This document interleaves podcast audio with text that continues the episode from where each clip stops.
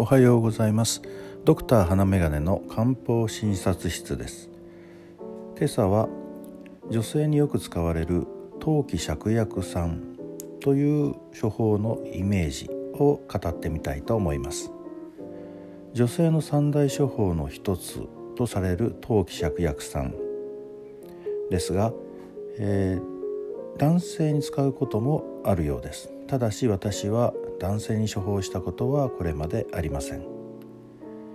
一方女性であればどんな人でも良いかというとこれが合う女性というのがやはりおられます。基本的には貧血傾向で冷え性水っぽくてむくみやすい体力がなくて疲れやすい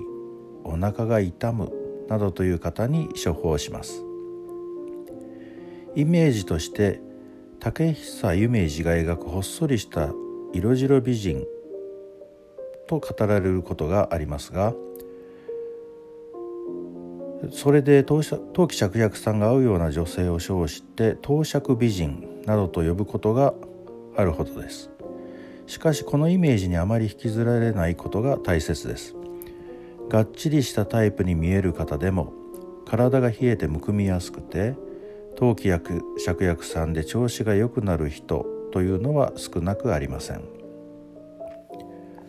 保険適用病名は少し長くなりますが読んでみます。筋肉が一体に軟弱で疲労しやすく腰足の冷えやすいものの次の諸症。貧血倦怠感月経障害月経困難不妊症動悸慢性腎炎活気半身不随心臓弁膜症。更年期障害にまつわるような頭痛頭の重みめまい肩こりなど。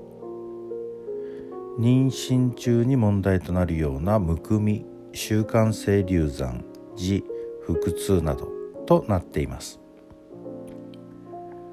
漢方では血の巡りが悪い状態をおけつと呼びますが陶器芍薬さんはそれを改善してくれる空おけつ剤の一つです。陶器線球が血液循環を改善するとされています。槍術託舎伏量は水の代謝を改善してくれる利水剤です。むくみを取り過剰な水分が引き起こす冷え症状を良くしてくれます。芍薬は筋肉の緊張を緩めることで痛みを軽減します。陶器芍薬酸を利用できる範囲は広いと思います。冷えの傾向がある女性で生理にまつわる不調があるならとりあえず使ってみても大きな問題はないと思っています。不妊治療に利用する産婦人科の先生もおられます。安泰薬と言われることもあるように流産しやすい方に利用される場合もあるようです。ちなみに生薬の陶器は血流を改善して冷えを良くするとされておりこの陶器は漢方エキス剤の30種類以上に含まれる大切な生薬です。陶器というのは当たる当選の塔と帰るという字を書きます。これを漢文読みすればまさに帰るべしとなります。昔体調を崩した妻のもとを離れた夫が陶器で元気を回復した妻のもとに帰るということで付けられた名前などと言われていますが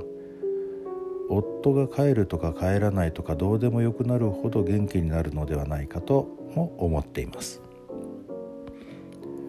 さて当釈美人というイメージに関わらあこだわらない方が良いと述べましたが私などはほとんどの女性がそれぞれ美しいと感じることもあるお年頃になってきましたので陶器芍薬さんの適用範囲は随分広くなりました。実際のところがっちりタイプで色白ではないような方でも陶器芍薬さんがぴったりの方は少なからずおられます。ですから